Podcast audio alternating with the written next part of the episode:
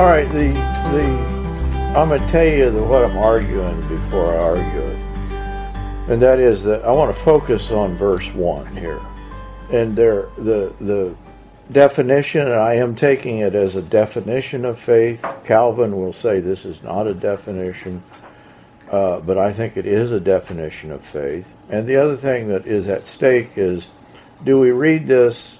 Uh, let me give you three different things and tell if you from the translations uh, that I'm giving you, see if you can tell whether they're thinking of faith as something that is subjective or something that is objective.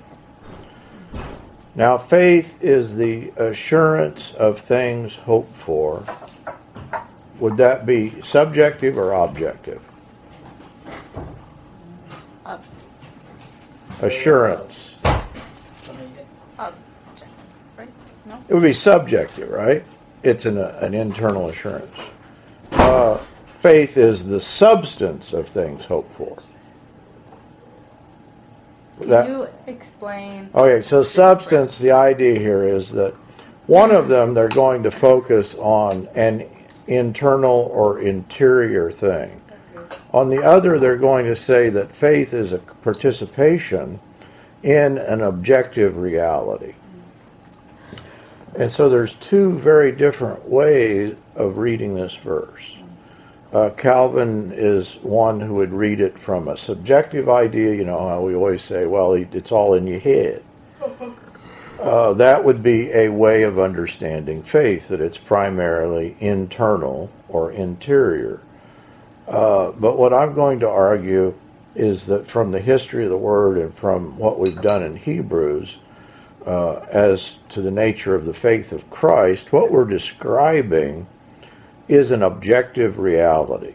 And it's an objective reality that you can only get at through faith. In uh, Neoplatonism, the, the word, and I, here I'm just uh, I'm using the, the TDNT, the Theological Dictionary of the New Testament. I did jump around a little bit, but uh, to bring home the point, and obviously there is a, a bit of a fallacy here. We won't we don't want to put too much weight on one word, but I think we've got to figure out what the word that is upostasis, upostasis, the word that is translated assurance, confidence, substance. Uh, so in the TDNT and Neoplatonism, Platonism, they'd say this is a reality which is brought forth by another and higher essentiality. And yet it is also clear that one must still insist on descri- uh, uh, ascribing to an ult- ultimate hypostasis. And the, this is the key word here in the Greek. Hypostasis is going to become a key philosophical term. And even in the discussions of the Trinity, they're going to just talk about the interrelation between the Trinity as a hypostasis. And so, whatever this word is, whatever it means, you know, you've heard the hypostatic union, the union of uh, the essence of things. That's that's it's the same word. Uh, in in a general usage, we could say it's the resolution behind the visible deployment of force. Uh, it's the chief reality behind, I'm just reading from the TDNT here, behind phenomena. It is what we would call plan, purpose, concern, not in the sense that this is present only theoretically or conceptually, but in such a way that it is actually present. In another context, we find the meaning that it, upostasis is an, they're talking in architectural terms, that it's an unfinished temple or tomb. And he said this only makes sense is if upostasis is taken to be the total plan of the royal tomb or pyramid. So think here in terms of a reality that is set in place that may not, you know, it's partially manifested. Uh, so and he they reference a temple in Sicily, and they talk about the plan, the upostasis of the whole temple as this may be seen from completed parts compared with similar structures. So you can look at the reality, the plan, the structure of uh, the temple, and then see, you know, from a part, see the whole. Uh, the, the meaning is roughly the same as total plan, basic conception in accordance with concrete phenomena and acts that are to be appraised. The word is used in astrology and it means the reality of life present in the constellation at the hour of birth. You know, this is uh, in the Septuagint. Then, you know, the Septuagint is the Greek version of the Old Testament. So these would be, they would have translated particular Hebrew terms. Uh, and in Job 22:20, they say it denotes immovable property as opposed to movable property, which can be destroyed by fire. Uh, it can be used as uh, in, in, this sense because property is understood. You know, if we looked at the passages like Judges six four in the Job passage, it's talked about as the basis of existence, the property or the earth as the basis of existence. In a whole series of other instances, the, the Greek uh, meaning is uh, the reality behind phenomena. I'm saying all this, I'm giving you this history because I think that what we often have in interpretations of faith is that we imagine that faith is something that falls short of reality or it's a you know something that's just in our head mm-hmm. but you go through this history of the word and what we get at that it is a a, a reality. It, it's it's almost an ontological reality in reference to the, the cosmic plan. And so that faith is a way of getting at this reality. Would you say that reality is like what Alec described for devotion? Uh, remind me what you're thinking. Like just like a completely alternative experience of living and caring for one another. It's like a yeah, yeah, I think I think that's exactly what it is. I mean, I'm making a strong claim here on the basis of the, the word, and again, you know, we I think the word is it's not simply that I'm making the basis on the etymology of the word, but because the word has there's been violence done to this word, and and I think it goes over and against the meaning of the word as it's commonly used. What word is it? Upostasis. And the idea in the book of Hebrews, in the book of Hebrews, in verse one of chapter eleven. Where is it? It is either the conviction, the assurance, uh-huh. or the substance. And that in different translates translations it will translate it differently. The significance in the different translations is that some translations seem to be lending weight to the idea that it's simply an interior thing.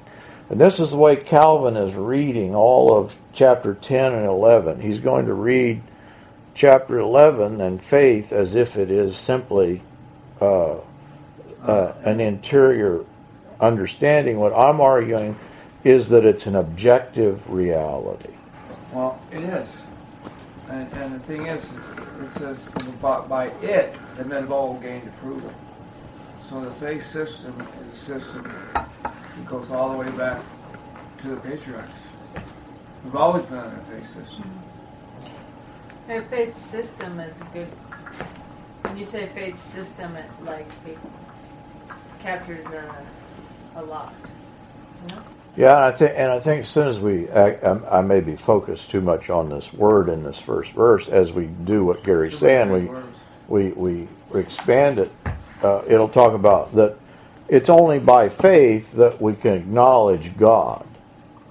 Well, God is the ultimate reality. And so clearly it is it is not simply I think the idea of faith here is that we have access to ultimate reality only through faith. And that it becomes a reality for us through faith. Now, what I this this is a, is a huge claim about just the way we know stuff, other words, I don't think this is just Christianity. I think this is everything. That the only way we have access to any knowing is in and through a faith system. This is our worldview class, you know. That that the way we know things is on the basis of our belief system, whatever that belief system might be. And of course, the difference would be that in a, we, we believe in Christianity that we have ultimate access in our belief system to ultimate reality, which is God. Um, let me give you a couple of psalms that seem to they use this word in the Septuagint. And the word here, you know, that man has no foundation of his own before God except through faith. Remember what my span of life is. Psalms 89. For what vanity you have created in all the sons of man. What man can live and not see death? Can he deliver his soul from the power of Sheol? Uh, let me give you one more. That is, the idea here is that death, and, and as Gary's pointed out, that in this history that we're about to do, I believe there are two epistemological, that is, frames of knowing that are being set forward. One frame of knowing would be to say that death is an ultimate reality. The other frame of knowing would be to say that resurrection and resurrection faith is a frame of knowing. Uh, I think that you can set all of, I, would make a huge claim here, that that just describes this world's systems of knowing. That they're either grounded in, in some way, in death as a reality and essence, or they're grounded in life and resurrection life. This is ultimately the big claim of chapter 11 of Hebrews. It's really a claim about uh, how we know and not just as Christians, but how anybody knows. And I think it's ultimately a claim uh, that there are two systems of knowing one in, of resurrection faith, and the other that is controlled by and subject to death. Uh, I mean, that's the whole point in Hebrews, right? In Hebrews chapter 2 and other places, that we've seen that it is the fear of death that enslaves us to the devil. And that is a frame of knowing. That is a, a, frame of servitude, in which, in fact, you fall short of the ultimate reality, which is God. And then the alternative to that is knowing Christ. And throughout, actually up to chapter 10 of Hebrews, we really, when we've been talking about faith, we really haven't been talking about our faith there's a few places, and I'll come to that in a minute, but it's mainly been talking about the faithfulness of Christ. And the thing that I've been arguing about the faithfulness of Christ that we take up in our faith is that what is at the center of that faithfulness is his faithfulness in the midst of suffering and death uh, that you know evinces in resurrection, in bodily resurrection. That is the faithfulness of Christ is the model for what Hebrews 11 is setting forth as resurrection faith. By, chap- by the time we get to the end of this, which is actually the beginning of chapter 12, Christ is pictured as the faithful one. In other words, he's the apex of this list. Uh, let me give you another psalm. This is Psalms 139. My frame was not hidden from you when I was made in secret and skillfully wrought in the depths of the earth. Your eyes have seen my unformed substance. Substance there is the uh, the same word that we have here, and so the substance of what we are is something that is known by God before it even comes into existence. It's the underlying reality behind something. It's the plan or purpose that ultimately God has for things that's my argument about the word. Now let's look in the New Testament. Actually, there's only five occurrences of the term substance, or and uh, two of them are Paul, and I won't deal with them but they're dealing with First Corinthians. He's taking up the offering, and uh, he's saying that I, you know, he's saying about this confidence, or I have, you know, this uh, uh, this hope or plan, and I know that it'll be true. But it mainly is a word. Three of the five times is the, word occurs in the book of Hebrews. So really, the whole argument rests. I mean, there's a sense in which our understanding of this term in this verse is going to depend upon our understanding of how we've interpreted the rest of Hebrews. So in 1 3, the Son was stated to be the very image of God's hypostasis. I don't think that one's hard to get, right? The, the hypostasis of God, the substance of God, is a direct reference to reality. In 314, believers are said to be Christ's associates if they hold fast the beginning of their hypostasis firm to the end. And this is where some, you know, this is really we have the same problem in this verse that we have in in chapter 11. What is what is this thing we're holding firm? I think it is the objective sense or the real essence as opposed to what merely seems to be. In the latter place, it has this, you know, we could talk about a subjective element, to, but to reduce it to subjectivity, we're ignoring the history of the term. I believe we're ignoring even here in Hebrews, where hypostasis is talking about the hypostatic union of God Himself. So that what I would say is, well, while there, while we can talk about a confidence or assurance, but it, this is not just a false confidence. There is the term in some translations in chapter 11 that'll talk about the certainty of faith. I don't know, this is the big thing we did in philosophy. Can we be certain of anything? And some would say, well, you know, this, this is the big argument in modernity. This is the argument about foundationalism. How, how can we be certain of anything? And what has been argued by Rene Descartes is, you know, I think, therefore I am. And then he's going to argue that we can be certain on the basis of pure reason. I think that stands over and against Hebrews chapter 11. Can we be certain about ultimate reality on the basis of pure reason? I Basis think of what? on the basis of reason alone, apart from faith. No. I think no. No. I think that, and, and I think ultimately, this is the failure of the modern system of knowing. This is the strange thing that Christians have tried to do. They, you know, when we talk about modernity and Christianity, I don't think those two things go together, because modernity is based upon this notion that we can have access to reality through reason alone, imagining that reason taps in, uh, you know, in the cogito, and you know, we've done all that in philosophy. There's a failure of modernity. And I think the alternative is Christianity. And I think this verse gets at it. Here is an alternative system of knowing. Uh, that is, that we know on the basis of faith. We, you know, faith uh, is that which seeks understanding. It certainly uses reason, but reason needs faith as its ground.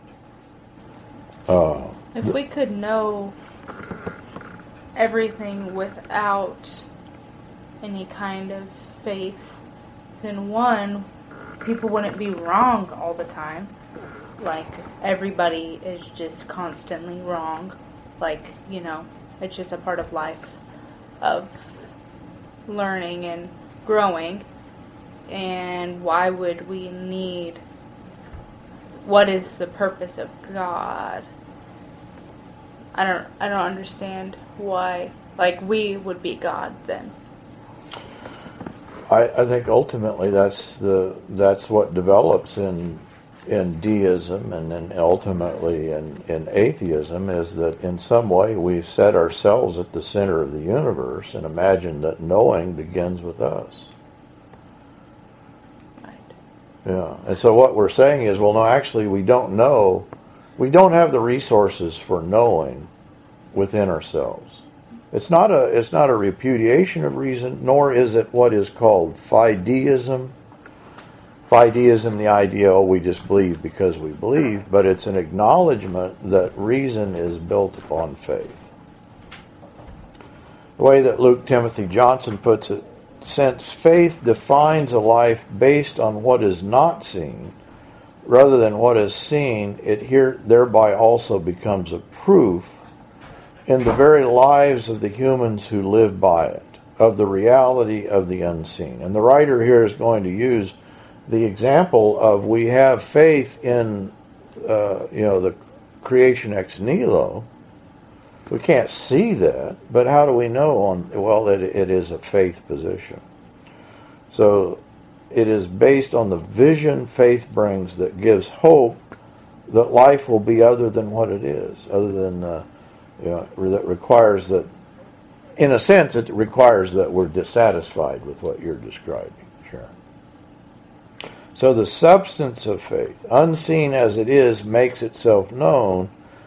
That is, how do we know this thing? On what basis do we know? Well, I think it's, as Gary is saying, it's this cloud of witnesses that have gone before, but ultimately, it is the faithfulness of Christ that we are co participants in. The reality of faith is stab- established, I think we could even say, as a, as a counter reality you know, he's going to talk about persecution and loss and ultimately suffering and death in chapter 11. All these people suffer these things. Suffering, death, you know, that persecution, that would seem to be a kind of counter to the reality of resurrection faith. And then Calvin, you're talking about Calvin, right? You're, At the beginning, yeah. um, he, he believed that the Lord gives, gives to the, to the elect, he gave them faith. You had to be given faith so you could believe. It wasn't something you could do within yourself. I don't agree with him. Yeah, both Calvin and Luther, Luther not so much, but they're both. Uh, this is a key passage in in define in making a division between a, and I, I would say that this is not five point Calvinism. I would say this is evangelicalism. I think that most evangelicals, up to and including many people in non Calvinist churches like the Christian church, are actually thinking of faith more in a Calvinist sense than they are in the sense that I'm describing it. Um, so the way that this is done is through you know the, this powerful litany of the faithful that he's going to describe, but he's going to conclude it with the pioneer and perfecter of our faith. And you know here, uh, you know the the the thing that Jesus has done. Uh, he has been the faithful one. He has been made perfect. He has uh, he has done this passing through suffering and death to resurrection, um, and we are then to consider him as uh, Jesus was faithful to the one who appointed him. So here is the faith that we participate in. We're told to be imitators of those who, through faith and patience, inherit the promises. Um, so my point again that it this is Richard Hays. But this isn't Richard Hays, this is Hebrews. right? I mean, this is the book of Hebrews. The, what is faith? Well, it's the faithfulness of Christ before it's anything else. It's not, you know, it's not something that we create whole cloth. So, the, but in chapter 11, we shift from the faithfulness of Christ to our faithfulness or our faith. Uh, and Jesus then uh, is the pioneer, the perfecter. Uh, and the, we've talked about that he's the priest who saves through purification and perfection. What's impurity? Does everybody remember? What's the impure? Oh, it's this was your life and death Moses lesson thing. Yeah. And it's the anything basically in the pointer zone to death. I think so. And so he's been made pure, he's been perfected because he's been he's put off the orientation to death. I think the death and resurrection is thematic here. Um, perfection is a fulfilling, a completion uh, that you know is brought about through the bodily resurrection and ascension of Christ. He's made perfect through his obedient suffering, and this then is the basis of the perfecting of the believers. Uh, we we follow him. We take up our cross and follow him. What you got, Jake? Oh, okay. Um, faith is a hypostasis. Could you please define hypostasis? Well, that's what this whole thing is about. Hypos, what, under? Mm, yeah. Like hypodermic needles, under? It is the substance, it is the essence, it is the reality. Uh, hypostasis is foundation, substance, confidence, possession. It's a reality. That's what I'm getting at. Which was added, you know, it is the uh, it is the foundation of hope and charity. Luther, of course, is, he wants to separate faith from any works or any deeds, and so he's going to try to separate it out. But I think here, no, faith is the foundation. Are we foundationalists?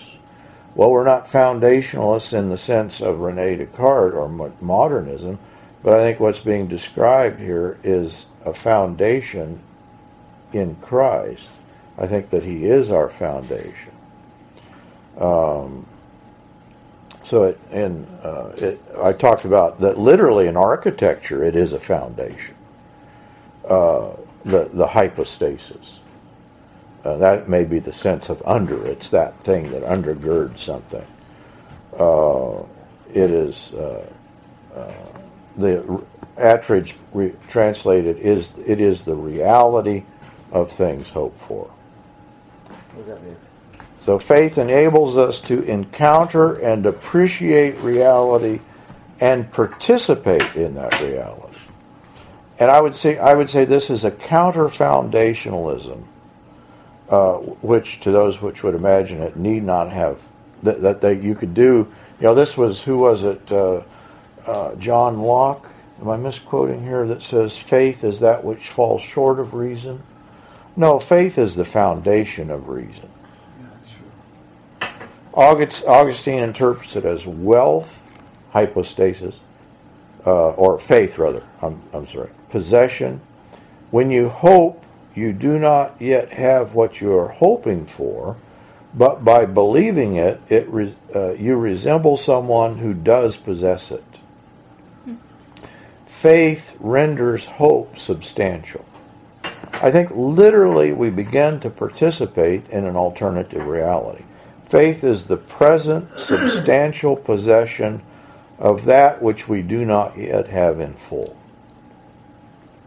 The Syrian bishop in uh, Theodoret in 393, 457, he says, Faith depicts for us in advance the resurrection of those still lying dead in their tombs. This is the theme here in chapter 11 and causes the immortality of the dust of our bodies to become evident.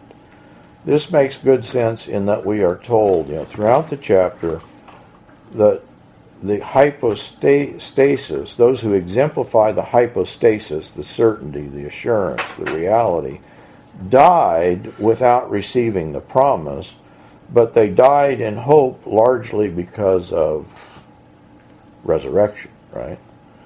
So the theme of resurrection death runs throughout here and resurrection is decisive you know in the the various lists that abel still speaks even though cain killed him enoch tasted death but still lived abraham and sarah were as good as dead abraham received isaac back though as someone from the dead so what is the substance the essence of this reality uh, it is this uh, faith. It is the resurrection faith. You know, that the women received their dead by resurrection. Uh, they were waiting in order to obtain a better resurrection, the resurrection of Christ. So when we say Jesus is the substance of faith, because he endured the cross, he was raised, he has taken a seat. Chapter 12, verse 2. Enduring, yes. What, where were you quoting, Gary? But, For the joy set before him, Jesus endured the cross, despising the shame, and then sat down at the right hand of God. Is that 12? Yeah. Yeah. I think that's cool The, because, you know, there's a lot of shame in the cross. And, and he defeated it. right. And you can link shame, complete the sentence, with death, right? Yep. Throughout throughout Scripture, we can rela- we can connect shame and death. Shame is what it feels like to die. Yeah, they said the first thing was said in the Bible. One of the, one of the earlier things was, "Why did you hide from me?" And they said we, because we were naked and shamed." From then on, we had to deal with that. I think. And it used to be in the early church when they would baptize you, you would strip naked because you're now naked but not ashamed. I don't agree. I don't think we should do that, but uh, It's just at the baptisms, right? Yeah. just at the did- yeah. They also did like a series of exorcisms, didn't they? They had like preparation stuff, and they fasted for like weeks on end, and Yeah, yeah. a little bit more chill today. Which is interesting. That's you know we talked about this before, Paul. It's interesting that Jesus sat down at the right hand of God, but when Stephen, the martyr, was stoned, he said, "I saw Jesus standing at the right hand of God." So Jesus stood up when, when he uh, when he became. They say he was the first martyr. I don't know, but he was a martyr. That that was always significant to me that Mm. Jesus stood up. Hmm. The thing that I've, I've been describing here, it's a very simple concept that the early church got, and somewhere we lost it. I'm just saying that faith is foundational. The faith in Christ is foundational. Uh, you can't. There's nothing that becomes uh, before faith. Faith is, you know, another way of putting this. It it is the presupposition with which we begin. It is the confession that is the foundation of all else that we do and believe. It is the means of accomplishing anything in this world. The example that you know, early church fathers used by faith, farmers uh, sustain, uh, also sustain for the one who does not believe that he shall receive a, a harvest is not going to endure the work. Our little garden, you know, you don't you you plant a seed in faith, believing that something will happen. I must admit, I was not. I didn't believe very strong. I'm Uh. Stick the little seed in the hole. Uh, there's nothing going to happen here. And then it's amazing. You go back there and you look at all the plants. It's That, not always immediate, is it? never is. huh? So the faith we have for things like that, it's not always immediate, you know. It has to. It's Seed's gonna sprout, take a while. it's an, an enduring faith, and that is thematic. Yeah. Uh, maybe I've said enough, but you know, you could go through. The early church fathers went through child rearing. They went through you know all sorts of things. Talk about well, it's all about faith. Everybody, everybody believes. You know, the the pagans are going to say, well, the, uh, Well, they also depend upon faith in certain things. You know. So. Aquinas defines faith. He says it's the habit of mind by which eternal life is begun in us, making the intellect to assent to things which are not apparent. He uses the example of Thomas after the resurrection. What he saw was the humanity What he believed in was the deity, the divinity of Christ. I think that's the thing, you know. We could see miracles, we could see, we could walk with Jesus, but that doesn't necessarily get get us to faith. Or, or you know, faith is the leap, or the leap is the wrong word, maybe, but mm-hmm. it is the, the thing that gets us beyond material, mundane, ordinary reality. Well, and you have to remember why the book of Hebrews is written. I don't know if Priscilla wrote it, or Paul wrote it, or John wrote it, or wrote it, I don't know. But I believe it, it was proclaimed, acclaimed by the early church, by, by the canon. It was canonized. Mm-hmm. Warnings against falling away.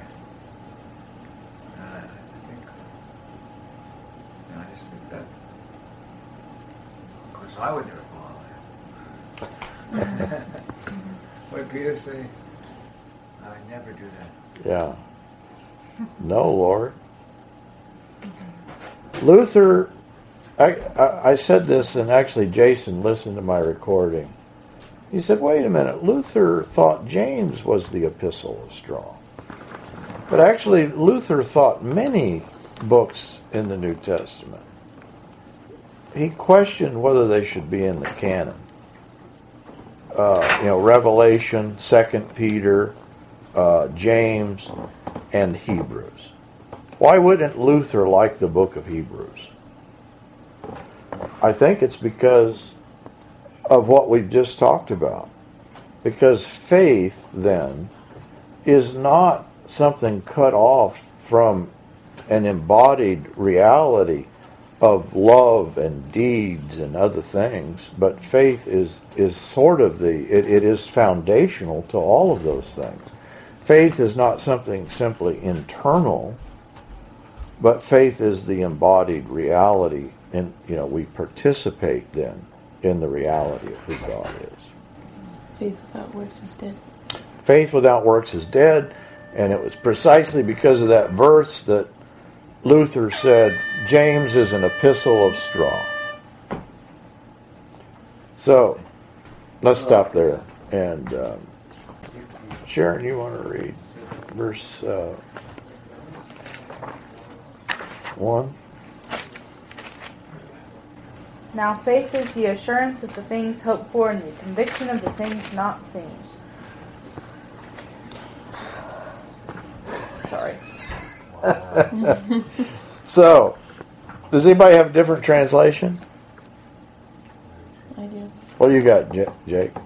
Oh, You got all of them. I got all of them. Let me pick a different. No, she's just read it. Because the NASB system is not there. It got substance.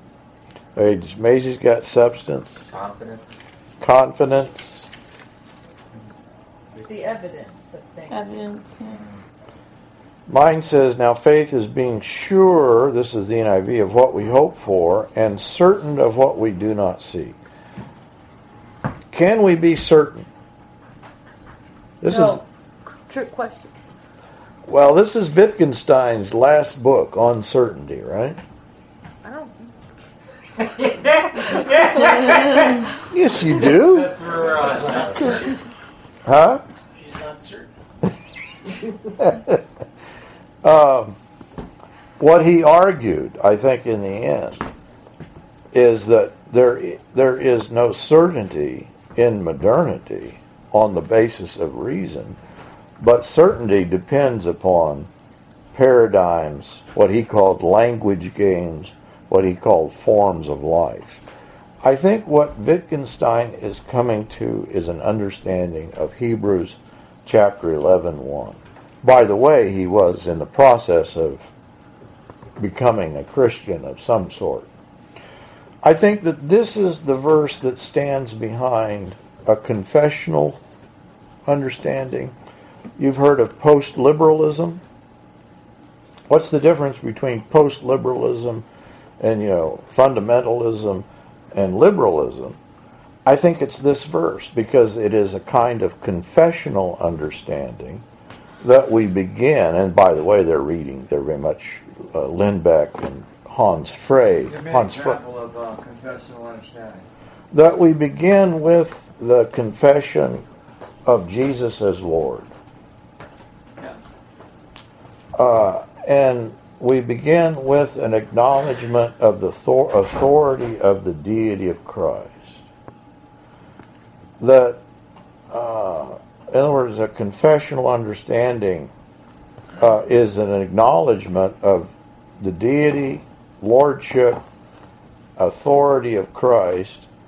And from there, then, you can begin to talk, you can reason, and but you, you cannot get to the death and resurrection, you can't get to the crucified Messiah on the basis of reason. That makes sense. That don't it's make like starting at the.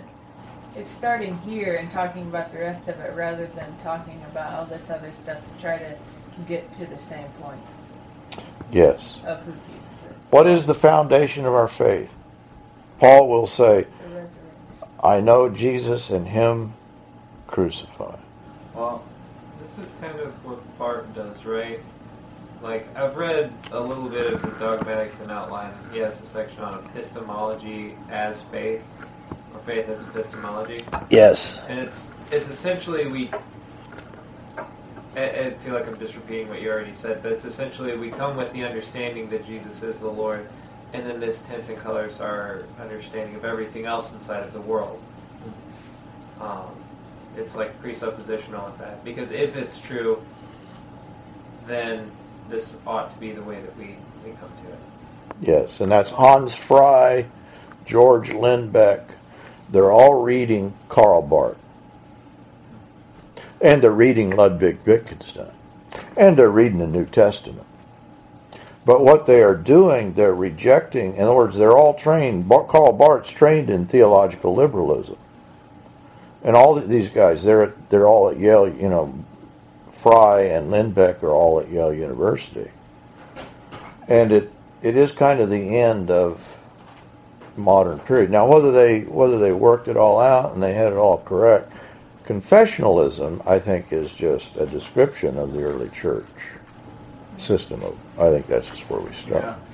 Well, I didn't understand what you were saying about Thomas. What what did you say about him? That when Thomas saw the resurrected Jesus, you know, Jesus said, "Put your hand here on my side, feel the," and and he did that. And then he says, "My Lord and my God." So he moves to seeing the resurrected Jesus, but it's only through faith that he acknowledges that he's deity. Yeah.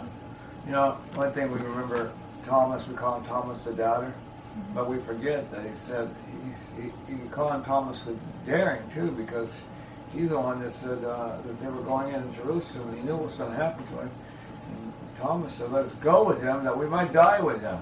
He was prepared, You yeah. know, I mean, you just as easy call him Tho- Thomas the, the Daring.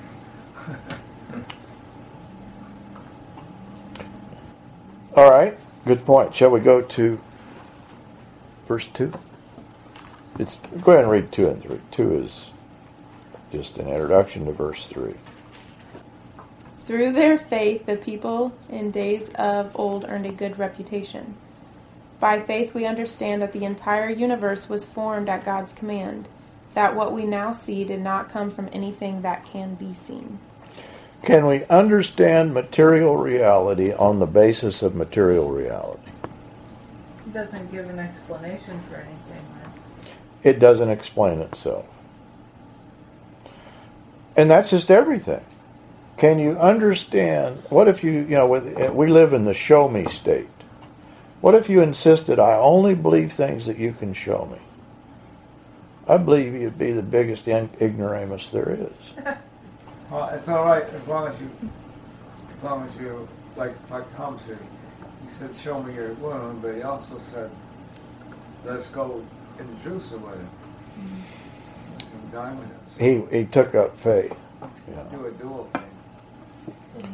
So, I mean, uh, if if I told you about a strange country where they have these creatures that are called marsupials, and they hop and they have little pouches, That Uh-oh, they he wasn't keep- watching the local uh, Have you ever seen Australia? But we all believe it. Down there. Yeah, and they all walk upside down apparently. Uh, well- Gosh, oh, okay, I'll begin with the bad jokes. Trying to say, prove it. yeah, I don't believe that until I see it. yeah. I'm not gonna believe it unless I see it. You guys, any of you guys see that movie? No. Support your local sheriff. Uh, that- Is it good? Yeah. Yeah. That's, that's what he said. I'm sorry, it's off the subject. I think that we can say that about most things that we could, wouldn't believe in history or anything. But anyway, the, the certainly the notion of creation ex nihilo, which he's arguing from, that the universe has been. What is ultimate reality? What is the essence of all reality? I think it is the the idea of the Word of God that we do not get at. It is the essence, the the uh, reality is the Word of God. That is the hypostasis. Now, what's that word you're using? Hypo. Hypostasis. That's different from pistis. Pistis is faith. Faith. Yeah. Okay. I didn't know if you had a, you were using a derivative or. No, it's the word in Hebrews that we that we're, we're we've been working at, the having to do uh, with certainty, assurance, or substance. All right, and then verse four, Dave, you got it. Sure. Just four? Well, go ahead with four and five. It was by faith that Abel brought a more acceptable offering to God than Cain did. Abel's offering gave evidence that he was a righteous man, and God showed his approval of his gifts. Although Abel is long dead, he still speaks to us by his example of faith. It was by faith that Enoch was taken up to heaven without dying. He disappeared because God took him. For before he was taken up, he was known as a person who pleased God. In each instance, it's connected to death.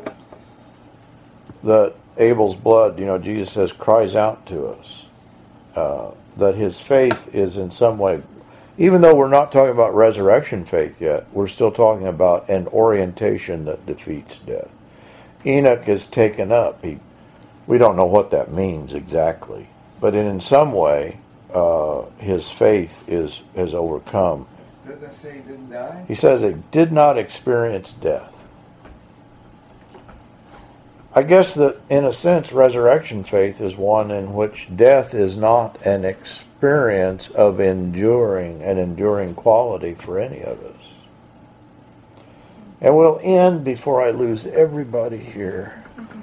Uh, Faith, you want to close with verse 6? And without faith, it is impossible to please God, because anyone who comes to him must believe that he exists and that he rewards those who earnestly seek him. Can you believe that God exists apart from faith? Apparently not.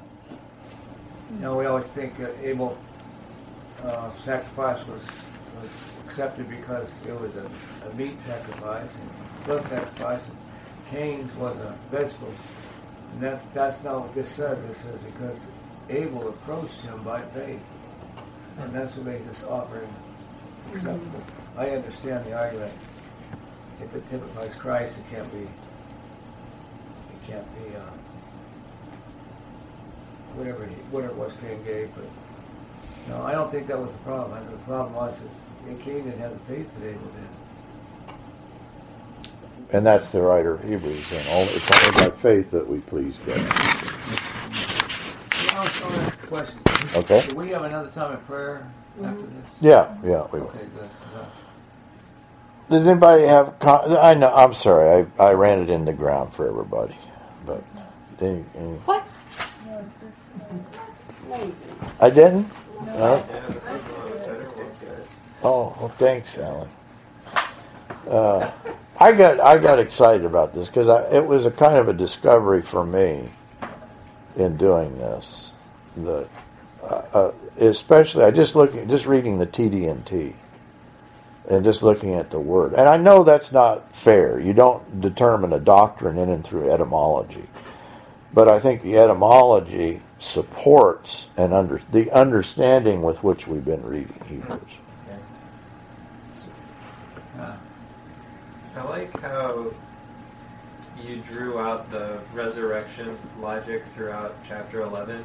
Like it was a brief little snippet in there, but just the um, that's the logic that's going alongside of faith throughout the the, the chapter and, and exposing what God's action is. Um, just the whole logic set with that. I, I don't know how to phrase it. It was cool. I'll, I'll make it a. I mean, throughout this, and uh, I think we could draw a tree and and just sort of connect everything that we've talked about, not only in, with Hebrews but with the New Testament. That I think we're describing a reality of salvation. I'm not saying that we've just, but we, we can understand this is a practical salvation. The way that we tend to think of salvation or faith is kind of a magical thing. I believe, I believe. I tap my heels twice, and I'll be transported back to Kansas.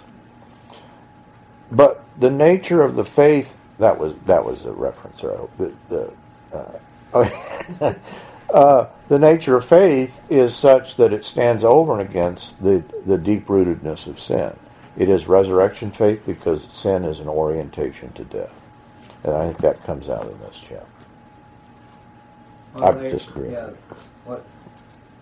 oh, yeah. Go ahead, Gary. No, no. This is that uh, faith means a lot more than just that word faith. It's two things. It's it's you believe in your mind and your heart that something is. You believe with your head that something is true, and the second part is you believe with your heart. You believe so completely uh, that you. Uh, you believe so completely that prayer is not a, not a burden, reading the word is not a burden, or anything like that. Um, so I I guess I have trouble with the translator sometimes because I, I don't think I don't think faith does peace does justice. You know, I think it's been translated a little bit better than that, but I, I but it wouldn't sell the Ebony Bible, so you don't have it. Yeah. Actually, the word trust would probably sell more. Trust. Yeah, that would probably sell more. I know so many people could be like, "Oh, that's what the word means. This is great. It's so much easier to read." Can you speak up, please? I think the word trust would come with less baggage, and more people would actually buy that. But Trust is a, be- a better word. Yeah, it's, yeah. It makes more sense. Yeah. To people outside of Mm-hmm. Christianity, or that grew up in the church, you know, like, you don't really use the word faith in your everyday life. Unless you grew up reading.